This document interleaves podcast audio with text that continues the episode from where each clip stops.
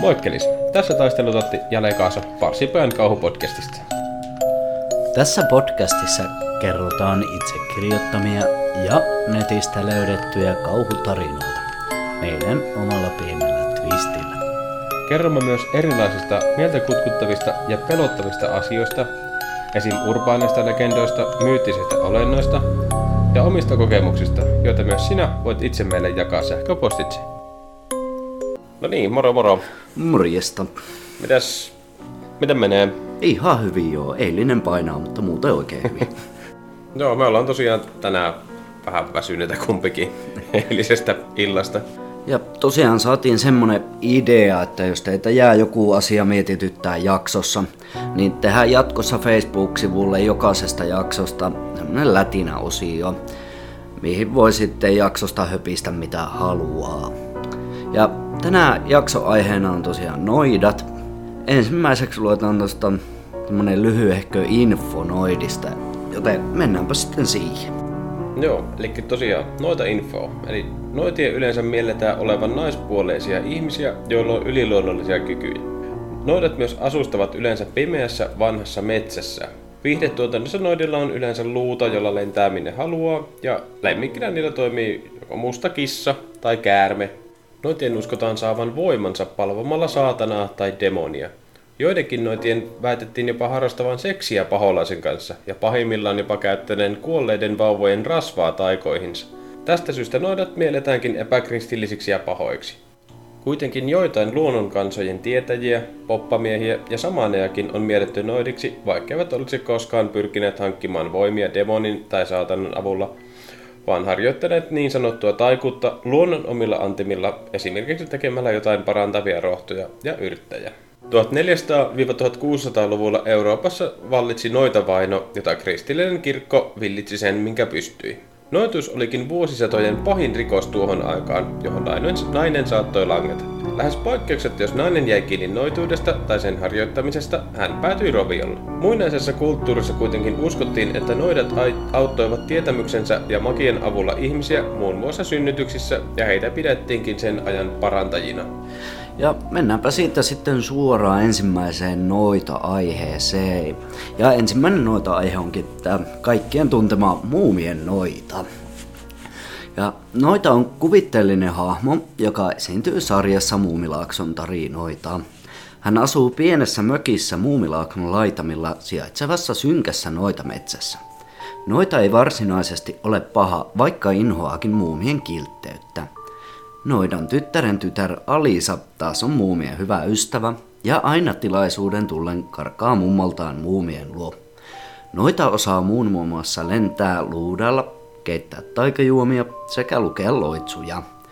Jaksossa Joulu on ovella. Hän mainitsee, että hänellä on kolme diplomia.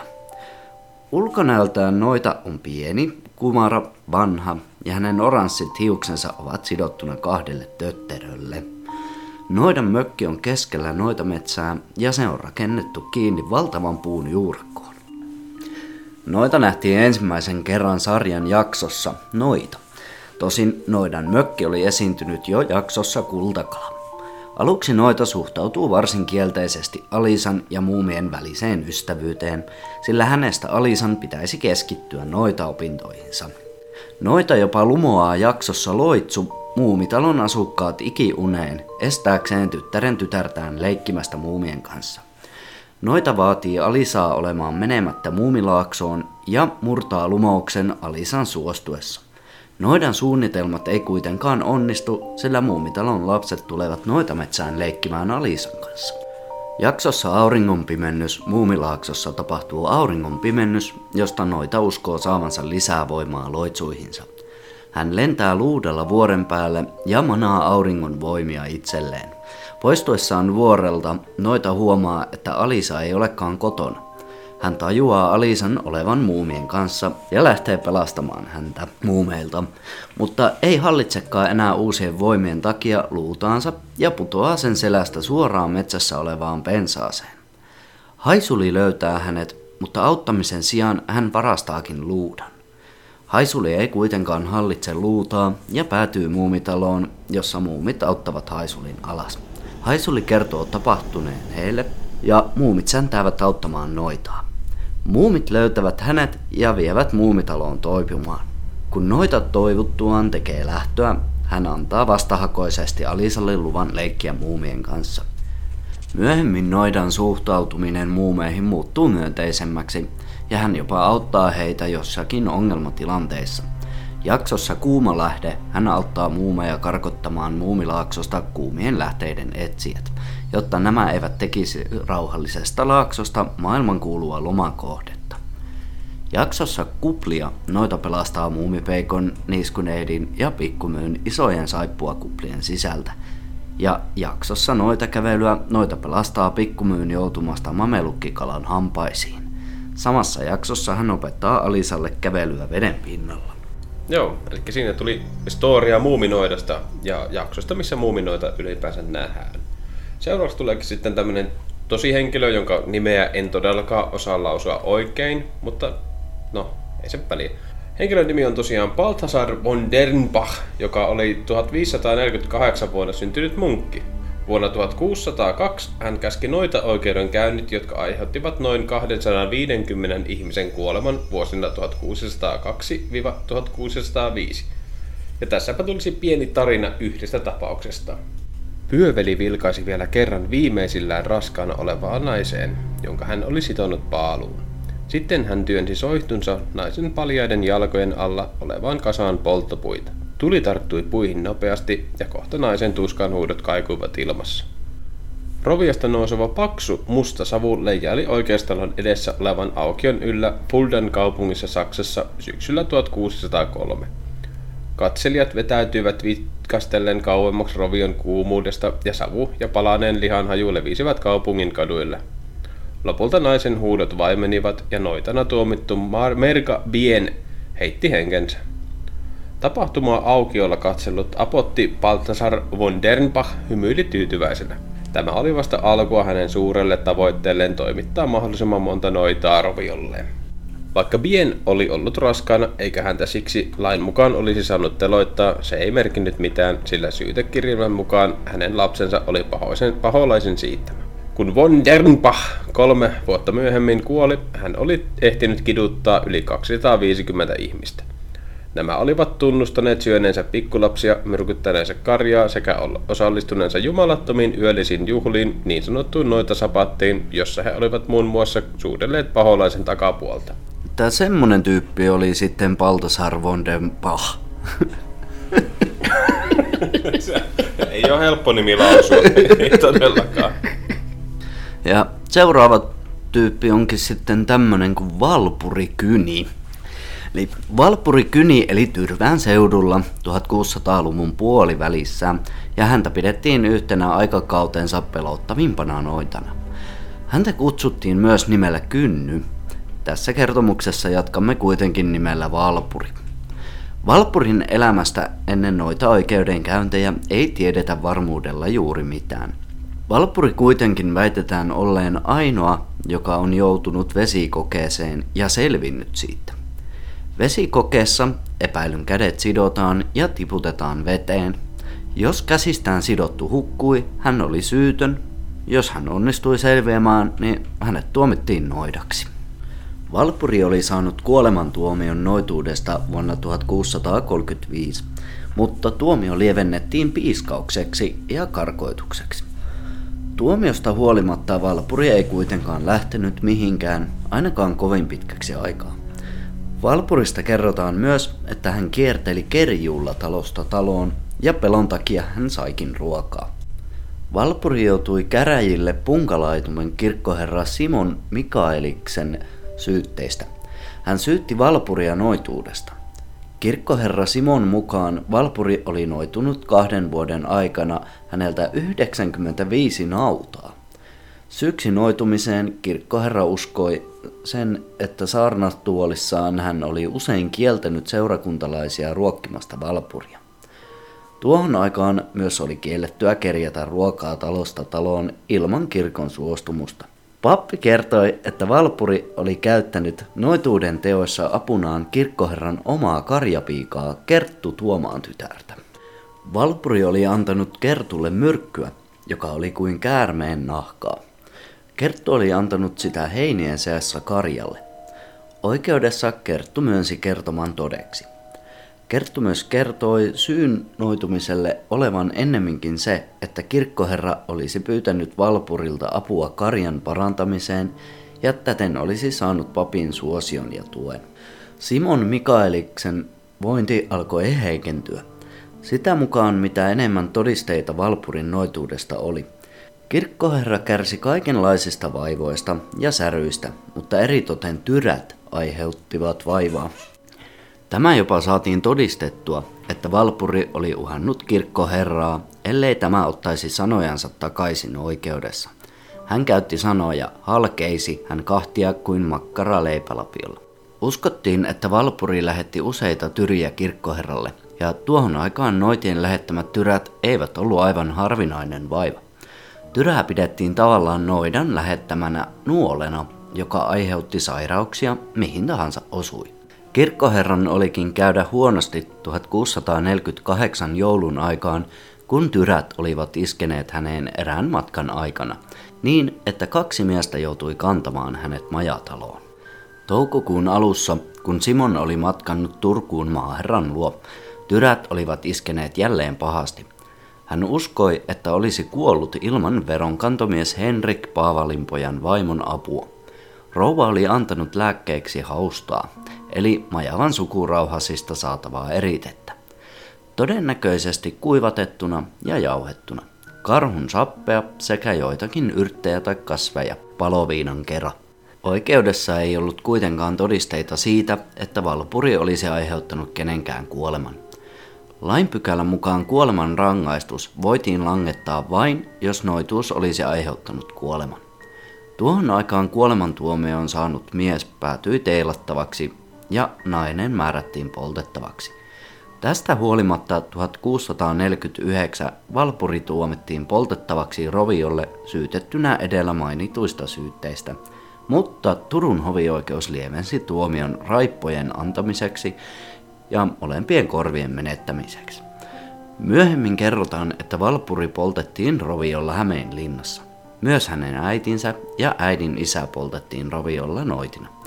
Siinäpä oli kertomus Valpuri Kynistä, yksi Suomen kuuluisimmista noidista. Joo, se oli tosiaan Valpuri Kyni. Ja nyt tulee tämmönen tarina, mikä mä oon itse kirjoitellut tuossa. No, no mennäänpä, mennäänpä tarinaan. On ihan normaali perjantai-päivä. Töistä päästyäni hain kaupasta ruokaa ja pari olutta. Ajattelin viettää rennon perjantai-illan ihan omassa seurassa. Havahdun siihen, kun puhelimeni huutaa sohvapöydällä. Olin ilmeisesti nukahtanut katsoessani Suomen huutokauppakeisaria. Nousen ylös ja katsoin, mitä se puhelin on tällä kertaa vailla. Tinder se vain ilmoitti uudesta asumasta. Pyykäisin ilmoituksen vain sivulle ja jatkoin huutokauppakeisarin loppuun. Laitoin telkkarin kiinni ja painelin suihkuun. Kello on noin puoli viisi, kun tulen suihkusta. Ja tässä vaiheessa päätän avata ensimmäisen olueni. Kylmän koronan, ai että. Samalla alan paistamaan pihviä ja leikkaamaan perunoita lohkoksi, jotka sitten nakkaan airfryeriin. Game of Thrones, pihviä, lohkoperunoita ja kylmää olutta. No, siinä kun sain eväät sohvapöydälle telkkarin ääreen, niin puhelimeni huutaa jälleen. Tälläkin kertaa Tinder, mutta nyt ilmoittikin viestistä. Viesti tuli Julia nimiseltä naiselta. Uteliaisuuttani sitten katsoin minkälainen kottarainen olisi kyseessä, ja suureksi yllätyksekseni Julia olikin äärimmäisen kaunis ja minua pari vuotta nuorempi. Suuret violetit silmät ja tissit, jotka mahtuivat juuri ja juuri paidan sisälle. Täyteläiset huulet punalla varustettuna, vartalon muodot, jotka olivat minun mieleeni. Huh huh, totesin itsekseni. Siinä kymmenen minuuttia kuvia ja Julian profiilia ihmeteltyäni muistin, että häneltä tuli viesti. Hän esitti kysymyksen, ihan normaaliin Tinder-tapaan, että mitäs minun perjantai-iltaan kuuluu. Tähän sitten vastasin rehellisesti viettäväni laiskaa perjantaita hyvien eväiden ja Game of Thronesin kerran. Julia vastasi, että kuulostaa hyvältä ja että hän voisi liittyä mielellään seuraani, jos se minulle sopisi. Eihän minulla sitten ollut tähän mitään vastaan sanomistakaan, ja sovittiin, että hän voi tulla luokseni, jos haluaa. Julia toisi pari olutta lisää ja minulle luonnollisen tapaani olin ostanut ruokaa ihan liikaa ja tiesin, että siitä riittäisi kahdelle helposti. 30 minuuttia myöhemmin Julia tosiaan saapui luokseni, ja voi taivas, kuinka voi joku olla vielä lumuavampi luonnossa kuin kuvissa. Hänen tuoksunsa ei ollut normaali, vaan jotenkin luontoa läheisempi, mutta silti äärimmäisen hyvä, sopivan mieto tuoksu. Violetit kirkkaat silmät huomeni täysin hänen täyteläisistä tisseistä. Violetti sattuu olemaan vielä lempivärini näin sivuhuomioon. Siinä asunnon kierreltyään hän sanoi, että viihtyisä ja kätevä asunto minulle. Ohjasin hänet sohvalle ja menin laittamaan hänen tuomat oluet jääkaappiin viilenemään ja otin meille viileät oluet. Otin meille myös ruokaa ja menin Julian kanssa olohuoneeseen syömään, juomaan olutta ja juttelemaan niitä näitä. Minulle selvisi, että Julia on asunut Jämsässä heräkulmassa jo pitkän aikaa. Olen asunut Jämsässä koko ikäni, mutta en muista koskaan törmänneeni tuohon naiseen, ja tämä hieman ihmetytti. Sillä Jämsä ei ole mitenkään iso paikkakunta, ja täällä lähes kaikki tuntevat toisensa. Juttelimme monen monta tuntia Game of Thronesin pyöriessä taustalla, olimme kumpikin katsoneet tuon sarjan ja keskitymme oikeastaan niihin isoihin kohtauksiin. Huomasimme sitten, että kello olikin yhtäkkiä puoli neljä yöllä ja olimme siinä sitten saaneet hyvän humalan kumpikin. Myöhäisen ajankohdan huomattuani kysyin häneltä, että haluaako jäädä yöksi luokseni, vai soittaisinko hänelle taksin. Meillä selvästi kohtasi kemiat ja meidän huumorimme oli myös samalla tavalla kieroutunutta. Hän sitten sanoi, että mielellään jäisi ja lupauduinkin seuraavana päivänä viemään hänet kotiinsa. No, seuraavana päivänä, kun olimme heränneet puolen päivän jälkeen, niin kysyin, että haluaisiko hän jo kotiin. Siinä sitten kahvit juotuamme ja aamupalan syötyämme lähdin viemään Juliaa kotiin heräkulman suuntaan. Julia antoi minulle ajo-ohjaksi vain, että heräkulman suuntaan ja että sanoisi, kun pysähdyn heräkulman tiellä, ja näin tapahtuikin. Heräkulman tie on aika perushyväkuntoinen hiekkatie metsän keskellä. Pysähdyin yhden risteyksen kohdalla, josta lähti todella pieni tie. Mitään taloa tai sähkötolppia tai muuta merkkiä siitä, että siellä asuisi joku, en nähnyt. Ajattelin, että nykyään ne sähköt menee kuitenkin maata pitkin, enkä pitänyt tätä outona. Julia antoi suukon kaulalle, niin palasimme ja sanoi, että haluaisin nähdä mahdollisimman pian uudelleen. Sovimme, että laittaisimme viestiä ja vaihdommekin puhelinnumerot. Siinä sitten päivän mittaan viestittelimme niitä näitä, juttelimme aika paljon elokuvista ja sarjoista. Yllätyksekseni Julia piti myös videopeleistä ja päätimme, että menemme yhdessä pelaamaan jotain, niin pääsemme juttelemaan toisillemme netin välityksellä siinä samalla. Ilta tulikin sitten ihan sormia napsauttamalla pelien pyöriessä ja meidän höpötellessä. Mieleni valtasi fiilis, että mut on myyty tuolle naiselle. Tätä jatkui pari kuukautta. Tapasimme mun luona ja hän olikin tuonut jo tavaroitaan luokseni. Yhtenä iltana sitten tajusin, ettei hän ole kertonut omasta kodistaan mitään, eikä ole kutsunut minua käymään luonansa. En edes tiennyt, minkälaisessa talossa hän asuu. Kysyin asiasta, johon sain vastaukseksi, että ei jaksaisi puhua sitä nyt. Hieman hämmennyin, mutta samalla hän alkoi suutelemaan minua ja asia jotenkin karkasi mielestäni. Varsinkin kun tunsin hänen rintansa kehoni vasten. Siirrymme sitten siinä makuuhuoneen puolelle ja no, loppua teidän ei tarvitse tietää. Seuraavana aamuna herään kuitenkin yksin, vaikka muistan kuinka katselin hetken Julian kauneutta hänen nukkuessaan ennen kuin itse nukahdin. Katsoin puhelintani, jos hän olisi laittanut viestiä, miksi ja mihin oli lähtenyt sanomatta mitään. Puhelimessani oli vain typerä video kaverilta, joita hän laittaa harvasen päivä. Hämilleni sitten laitoin Julialle viestiä, että onko kaikki ok. Hän ei vastannut koko päivänä, eikä käynyt koko päivän aikana edes lukemassa viestiäni, vaikka kävi WhatsAppissa paikalla. Aloin olla huolissani ja laitoin toisen viestin, että ilmoittaisi, että missä mennään. Kului kuitenkin päivä kokonaan ja ilta saapui ja menin siinä sitten normaalisti aika myöhään nukkumaan. Aamulla heräsin siihen, että tunsin Julian tuoksun ihan selvästi nenässäni. Olin kuitenkin yksin kodissani, eikä Julia ollut laittanut minulle vieläkään viestiä. Ei ollut edes lukenut viestiäni. Siinä sitten viikko kului tavalliseen tapaan, töissä käyden ja oikeastaan tekemättä mitään vapaa-ajalla. Perjantaina sitten, kun olin aamulla lähdössä töihin, niin Julialta tuli viesti yllättäen. Hän pahoitteli, että tälleen ilmoittamatta oli poissa kuviosta pitkän aikaa. Vastasin, että asianhan ei minulle kuulu ja oma on asiansa, mutta olisi silti kiva tietää, jos vastaavaa tapahtuisi. Hän vastasi, että ymmärtää kyllä ja pahoitteli tapahtunutta vielä. Sovimme asian ja sitten Julia kysyi, haluaisinko tulla hänen luoksen tänään illalla. Hämmennyin tästä todella ja kysyin, olisiko tämä varma asiasta. Siis melkein viikko juttelematta ja yllättäen hän kutsuu minut luoksensa. Tähän hän vastasi, että haluaisi edetä kanssani suhteessa ja hänestä tuntui, että tällä, tavalla osoittaisi olevansa tosissaan minun kanssani. No, eikä siinä. Kyllähän se minulle kävisi. Tykkäsin kuitenkin tuosta naisesta ihan äärettömän paljon.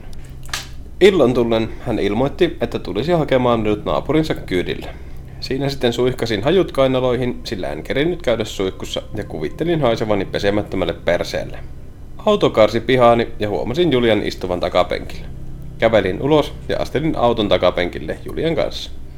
Hänellä oli todella tiukka punainen nahkamekko päällänsä, josta tissit meinas pullahtaa pihalle. Katsoin häntä silmiin ja huomasin, etteivät ne olleet enää kirkkaan violetit kuten aiemmin, vaan nyt olivat semmoiset tumman violet, melkein mustat.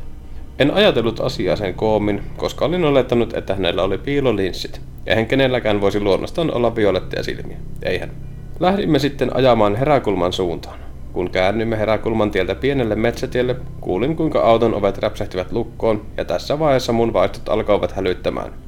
Kysyn vastausta kuskilta, että miksi laittoi ovet lukkoon, johon hän tokasi, että vahingossa painoi nappia ja että avaisi ovet kun olisimme perillä. Yritin avata ovea kahvasta ja nostaa lukkonuppia, mutta en onnistunut kummallakaan tavalla avata ovea. Julia huomasi minun hermoilevan ja laittoi kätensä reidelleni ja sanoi, että rauhoitu, ettei ole mitään hätää. Hän huomasi, etten rauhoittunut ja yritti suudella minua, mutta käänsin pääni pois. Päädyimme rensistyneen talon pihaan, jolloin Julia sanoi, että olisimme perillä. Nyt viimeistään pakokahu valtasi kehoni ja yritin uudelleen, uudelleen päästä autosta ulos. Ja yllätyksekseni ovi aukasikin kuin itsestään ja rävähdin autosta mahalleni maahan. Seuraavaksi tunsin kuinka jotain osui takaraivoini ja kaikki pimeeni. Kuulin lattialautojen narinaa ja tunsin, että takaraivoini oli osunut jotain kovalla voimalla. Näköni oli sumea, mutta aloin havaitsemaan ympärilleni hahmoja ja huomasin siinä samalla, että minut on sidottu kattoparruun paksulla köydellä. En ollut ainoa. Meitä oli yhteensä neljä miestä. Allamme oli jonkin tapainen piirustus, joka muistutti aika paljon kompassia. Meidät neljä oli ripustettu neljään piirustuksesta eriävän sakaran päihin. Viereisessä huoneessa paloi kynttilöitä. Sähköjä ei tosiaan ollut ja talossa haisi aika pahasti homeelle. Ja joka paikassa oli selvästi vesi tehnyt tuhojensa. Vastapäätä minusta roikkuva mies heräsi ja alkoi panikoimaan.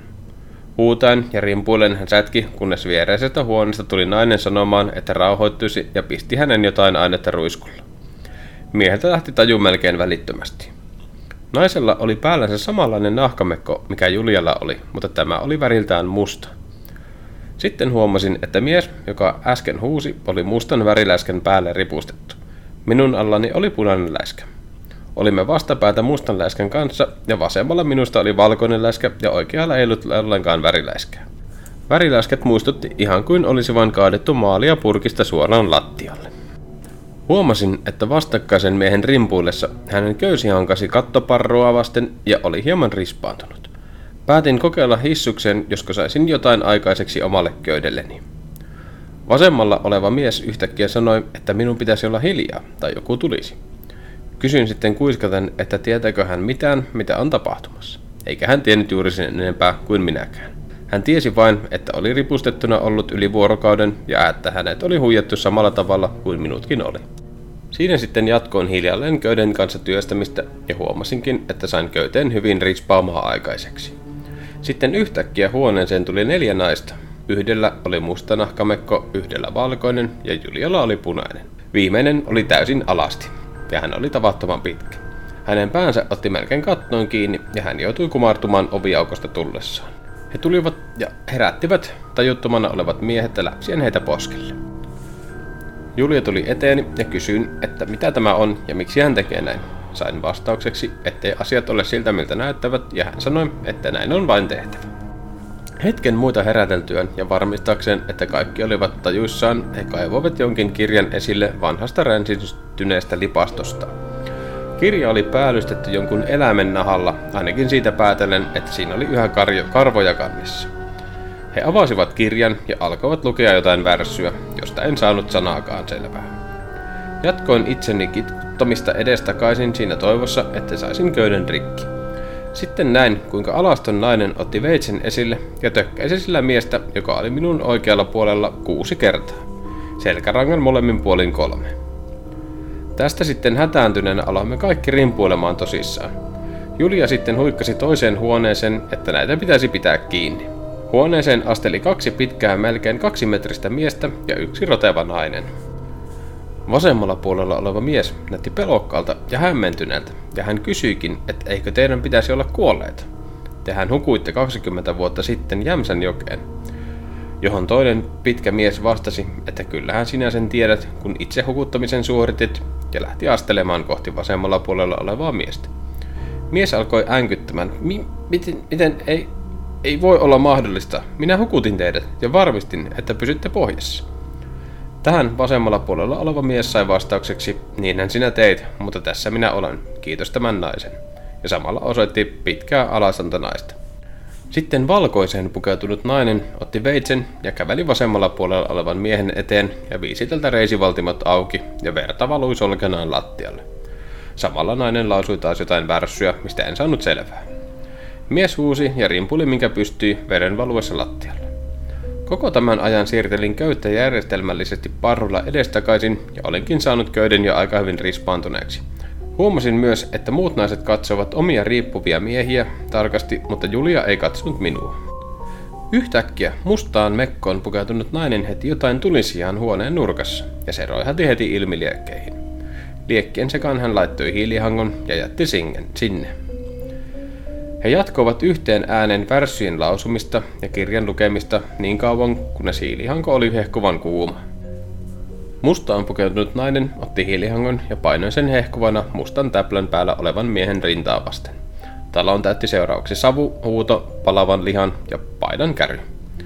Tässä vaiheessa oikealla oleva mies oli joko kuollut tai tajutun, en pystynyt sanomaan kumpi, sillä hän oli ihan kalpea ja liikkumatta. Vasemmalla puolella oleva mies oli kanssa ihan hämärän rajamailla. Sitten alaston nainen sanoi Julialle, että sinun vuorosi. Julia otti veitsen ja asteli eteeni. Hän ei vilkaissutkaan minua, kun käveli luokseni, mutta eteeni päästyään hän katsoi minua silmiin ja havaitsin, että hänen silmissään oli jotain outoa. Ihan kuin hän itkisi, ja hänen silmänsä olivat muuttuneet taas kirkkaan violeteiksi. Alaston nainen sitten hoputti Juliaa tekemään sen. Julia nosti veitsen ylös ja piti sitä päänsä päällä jonkin aikaa. Sitten hän ilmoitti, ettei pystyisi siihen, jolloin lähes välittömästi alaston nainen lähti ripeän askelin meitä kohti. Tässä vaiheessa olin saanut köyden siihen kuntoon, että uskon sen pettävän, jos oikein rempaisen, mutta toinen isoista miehistä piti minua tässä vaiheessa jo kiinni. Yritin kääntyä ympäri, jotta saisin hänet hellittämään otteensa, edes hetkeksi, ja onnistuinkin. Nostin molemmat jalkani ilmaan ja potkaisin isoa miestä, joka lensi ryminällä huoneen nurkkaan ja jäi sinne makaamaan. Samalla köysi pettää ja rämähdän lattialle selälleni. Kuulen, kuinka Julia huutaa, että älä tee sitä, Heti perään kuulen Julian ähkäisevän ja kun käännyn katsomaan, näen, että veitsi on hänen vatsassaan pystyssä. Julia saa, sanoo minulle, että juokse. Toinen isoista miehistä lähestyy minua, mutta sain potkastua häntä polveen ja hän kaatui lattialle huuteen. Roteva nainen puolestaan lähestyi ja väisti potkuyritykseni ja sai minusta otteen. Yhtäkkiä huomaan, että Julia roikkuu hänessä ja tökkii veitsellä rotevaa naista selkään. Huomasin tilaisuuteni tulleen ja ryntäsin huoneen avoimesta ovesta pois ja päädyin keittiöön. Paiskesin oven kiinni ja siirsin äkkiä penkin oven kahvaa vasten. Tiesin, ettei se pitelisi pitkään, mutta jos edes sen aikaa, että kerkesin etsimään tieni ulos. Huomasin vanhan kaasuhellan ja käsinkin hanat täysille ja painelin seuraavana ovesta ulos ja päädyin eteeseen. Ulkoovelle päästyäni kuulin takana oven rävähtävän auki mutta en jäänyt sitä sen kummemmin ihmettelemään, vaan jatkoin matkaa sen, minkä jaloistani pääsin. Sitten takani kuului aivan järkyttävä pamaus ja tunsin, kuinka selkäni vasten iski valtava paine aalto. Ja kaadunkin maahan ja menetin tajuni lyötyäni pääni kiveen. Herään keskeltä metsää vintti pimeänä, enkä tajunnut mitä oli tapahtunut, kunnes kuulen hälytysajoneuvoja ja nousen ylös. Kääntyessäni äänen suuntaan huomaan suuren savupatsaan, Lähden kävelemään lähemmäksi, kunnes näen enää talon perustukset ja savuavan raunion. Paikalla oli poliisia, ambulanssia ja palokuntaa. Kävelen suoraan ambulanssin luokse tokkuraisena ja pyydän apua. Sairaanhoitaja ilmoittaa, että heidän on kiireisesti lähdettävä, ettei kärkiä nyt, ja hyppääkin autoon ja lähtee ajamaan lujaa vauhtia pois. Poliisi tulee luokseni ja kysyy, että millä asialla olen siellä ja että tiedänkö mitä on tapahtunut. Kerron poliisille, etten muista juuri mitään, muuta kuin että sain osuman päähäni, enkä voinut alkaa tarinoimaan tietenkään riippuvista miehistä ja alastumasta naisesta lukemasta kirjaa. Tai seuraava ambulanssi ei olisi mennyt siinä vaiheessa sairaalaan, vaan pöpilään. Palokunnan jäsen tulee paikalle ja alkaa tarkistamaan minua. Poliisin samalla kysellessä, mikä olisi viimeisin asia, mitä muistan. Tähän vastaan, että lähdin Julian kyydellä tänne ja perille päästyämme minulla vintti pimeni. En tiedä uskoko poliisi vai ei, mutta sillä ei ollut väliä, kunhan hän vain jättäisi minut rauhaan. Ei ollut oikein tenttausfiilis. Palomieheltä kyselin, että mitä on tapahtunut ja mitä he ovat löytäneet talosta. Ei hän voinut paljon kertoa tutkinnallisista syistä, mutta hän tiesi kertoa, että pihasta löytyi nainen, joka oli hädintuskin elossa ja että häntä kiikutettiin teho-osastolle parasta aikaa. Poliisi sitten kiikutti minut sairaalaan tarkistukseen ja sieltä sitten samalla kyydillä kotiin pääpaketissa kaikkien iskujen jälkeen. Menin suoraan nukkumaan ja nukuin melkein 18 tuntia putkeen, kunnes heräsin siihen, kun minulle soitetaan. Puhelu tuli Tampereen sairaalalta. Hämmennyin, että mikä homma, ja vastasin puhelimeen. Puhelussa minulle sanotaan, että heillä on nainen teholla ja ettei heillä ollut tietoa, kuka nainen oli. Ainoastaan minun numeropuhelimessaan. Ja että olen ainoa, jolle hän on viestitellyt tai soitellut. Tajuan, että sen on pakko olla Julia. Kerroinkin, että tiedän vain hänen nimensä olevan Julia ja etten juuri muuta tiedä hänestä. Kysyin kuitenkin, että missä kunnossa hän on. Ja sain vastaukseksi, että vammoihin nähden yllättävän hyvässä. Kysyin myös, että voisinko tulla tapaamaan Juliaa, ja he vastasivat myöntävästi. Tosin sanovat myös, että on mahdollista, että Julia välttämättä ole hereillä. Lähdin ajelemaan Tampereelle todella ristiriitaisissa fiiliksissä. Pakkohan minun oli kuitenkin saada tietää enemmän. Tulisin muuten hulluksi miettiä sen kaikkea tapahtunutta. Sairaalalle päästyäni marssin infopisteelle ja minut ohjattiin Julian luokse. Olin käynyt kilttinä miehenä ostamassa hänelle suklaata ja limpparin. Kun pääsin Julian luokse, huomasin hänen nukkuvan. Menin silti, otin tuolin ja asetun hänen petinsä viereen odottelemaan, josko hän heräisi. Siinähän kävi sitten niin, että nukahdin itse ja heräsin yöllä, kun Julia herättelee minua. Herää ja Julia halaa minua ja kertoo olevansa onnellinen minut nähdessään. Minulla on hyvin muistissa ne tapahtumat, mitä talossa tapahtui, ja kysyin, haluaisiko hän puhua siitä, ja että miksi hän oli mukana semmoisessa. No, juttelimme sitten koko yön, mutta lyhennettynä Julia kertoi se minulle seuraavasti. Minun piti alun perin huijata sinut mukaan heräkulman ennustaja Eukon rituaaliin uhrattavaksi. Anteeksi siitä. Sitten kävikin niin, että minä ihastuin sinun oikeasti. Olimme harjoittaneet noituutta jo jonkin aikaa ja ennustaja Eukko koko ikänsä. Hän sai meidät pauloihinsa parilla noituuteen liittyvällä tempulla, mitkä näytti, ja olimme sitten mukana. Alun perin me nuoret naiset olimme kotoisin Karjalasta, mutta muutimme ennustaja Eukon röttelöön asumaan. Meille annettiin tehtäväksi kullekin etsiä ja hurmata miehet uhrattavaksi rituaaliin, joka antaa meille pidemmän elämän. En todellakaan tiedä, olisiko se toiminut, eikä tarvitse tietääkään. Riittää, että selvisimme elossa. Olen todella pahoillani ja toivon, että antaisit minulle anteeksi, että saatoin sinut hengen vaaraan. No, lopulta sitten Julia myös pelasti mun hengen sillä talossa. Päätimme jatkaa yhdessä ja Julia muutti luokseni asumaan. Oma noita. Voi Juku. Joo, siinä oli tosiaan semmonen lyhyt kertomus, minkä mä itse kirjoitin. Ja tota, tätä jaksoa tehdessä, niin mulla itsellä heräsi aika paljon kysymyksiä ylipäänsä tuosta noituudesta. Että mitäpä jos se olikin ihan silkkaa luonnontiedettä, että ne noidat osaskin vaan yksinkertaisesti tehdä niin kuin niitä rohtoja ja parantaa luonnon antimilla tauteja ja auttaa synnytyksissä ja muuta tämmöistä. Ja että sitten tota, voisiko meidän niin kuin lääketiede yksinkertaisesti olla tällä hetkellä paljon korkeammalla tasolla kuin mitä se nyt on, jos ei niitä noitia oltaisi alettu polttaa. Mutta hei, tulkaa sinne meidän Facebook-sivulle juttelemaan mun kanssa tästä asiasta, jos tämä niin herätti teissä kysymyksiä ja mietteitä ylipäänsä tämä noita aihe. Ja sitten tota, seuraavaksi niin vielä viimeiseen osioon tulee pari tämmöistä suomalaista samaa kautta noita, noita kertomusta. Joo, eli ensimmäinen meneekin tälleen. Parkkaan miehen olalla roikkuu kokonaisen mäyrän ruhosta tehty laukku. Kädessä hänellä on hirvennahkainen iso rumpu. Hän katselee keskittyneesti isoa siirtolohkaretta, jonka päällä kasvaa nuori pihlaja. Mies kiipeää kiven päälle, levittää alleen poron taljan ja polvistuu pihlajan eteen. Olen nyt ensimmäistä kertaa tuomassa Antimia tälle paikalle. Katsokaa te paikkahaltijat suopeasti minun perhettäni, joka on asettumassa tähän lähistölle. Mies puhuu pihlajalle ja asettaa sen juureen hirven kuivalihaa, mäyrän nahkaa ja tammenterhon. Ne ovat uhrilahjoja. Sen jälkeen alkaa äänekkäämpi rituaali. Mies lyö ensin yhteen luita ja helisyttää itse tekemiään helistämen kaltaisia rahistimia. Musisointi voimistuu. Hän rummuttaa isoa hirvirumpua ja hoilaa kalevalaisella mitalla itse kirjoittamansa loitsua. Puolehen poikain hiljenneiden etehen entisemosiensa. Mies laulaa vahvistuvalla äänellä. Lopulta hän yltyy eläimellisiin ääniin, kiljahdellen ja huhuillen rummun säästäessä metelöintiä. Äänet kaikuvat hiljaisen metsän latvustoissa. Joo, ja toinen shamaanikertomus. Miika vanhapihan olohuoneessa rapistuneessa rintamamiestalossa Forsten maaseudulla on esillä nahkainen seremoniakaapu. Kaavusta roikkuu pieniä luita. Seinillä on esillä myös itse tehtyjä noitarumpuja, helistimiä ja puolison rakentamia tuohinaamareita. Viereisessä huoneessa hänen vaimonsa nukuttaa vauvaa. Vanha piha harjoittaa Suomen uskoa, josta hän itse käyttää mieluummin nimeä väenusko. Väellä hän viittaa sekä kansaa että vanhaan käsitteeseen väällisyydestä voimasta.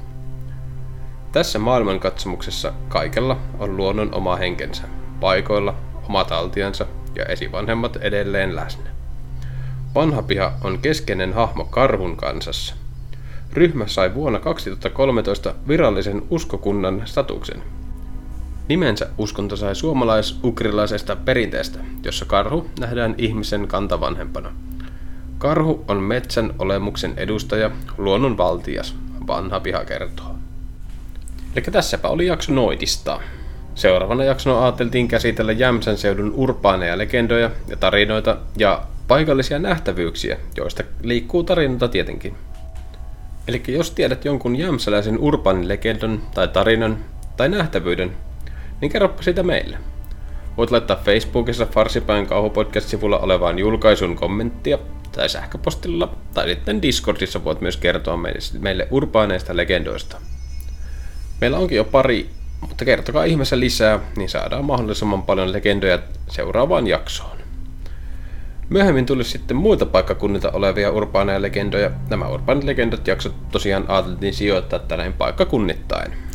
Ja jaksopalautetta toki saa edellä mainittuja kanavia pitkin pistää tulemaan, että on se palaute sitten positiivista tai rakentavaa negatiivista, niin on kyllä erittäin tervetullut ja auttaa jatkaa tätä podia sitten kanssa. Että ihan rohkeasti vaan kirjoittamaan meille, tai muuten me laitetaan tyrää tulemaan teille noituuden avulla. niin, niin. Ja sitten tota, jos tykkäsit, kerro kavereille. Jos et tykännyt, niin kerro vihamiehille. Niin. Laita tää niille, josta sä et tykkää. Jako, jos et itsekään tykännyt. Niin. Kerro nyt jollekin. niin. Mutta ei siinä. Se sähköposti on farsipaja.gmail.com ja Facebookista meidät löytää sillä Farsipajan kauhupodcast. Ja sitten tuota, tuota jaksokuvauksista löytyy linkki sinne Discordiin, jos sinne haluaa tulla. Joo, semmonen jakso tällä kertaa ja Tää oli vähän pisempi kuin edellinen, mutta se ei varmaan haittaa. löytyy hyvin tietoa kaikkeen. Mm. Ei siinä, palataan ensi jaksossa urbaanien legendojen, tarinoiden ja paikkanähtävyyksien parissa Mm. Jämsän seudulta. Yes, se on moro. Morjesta, morjesta.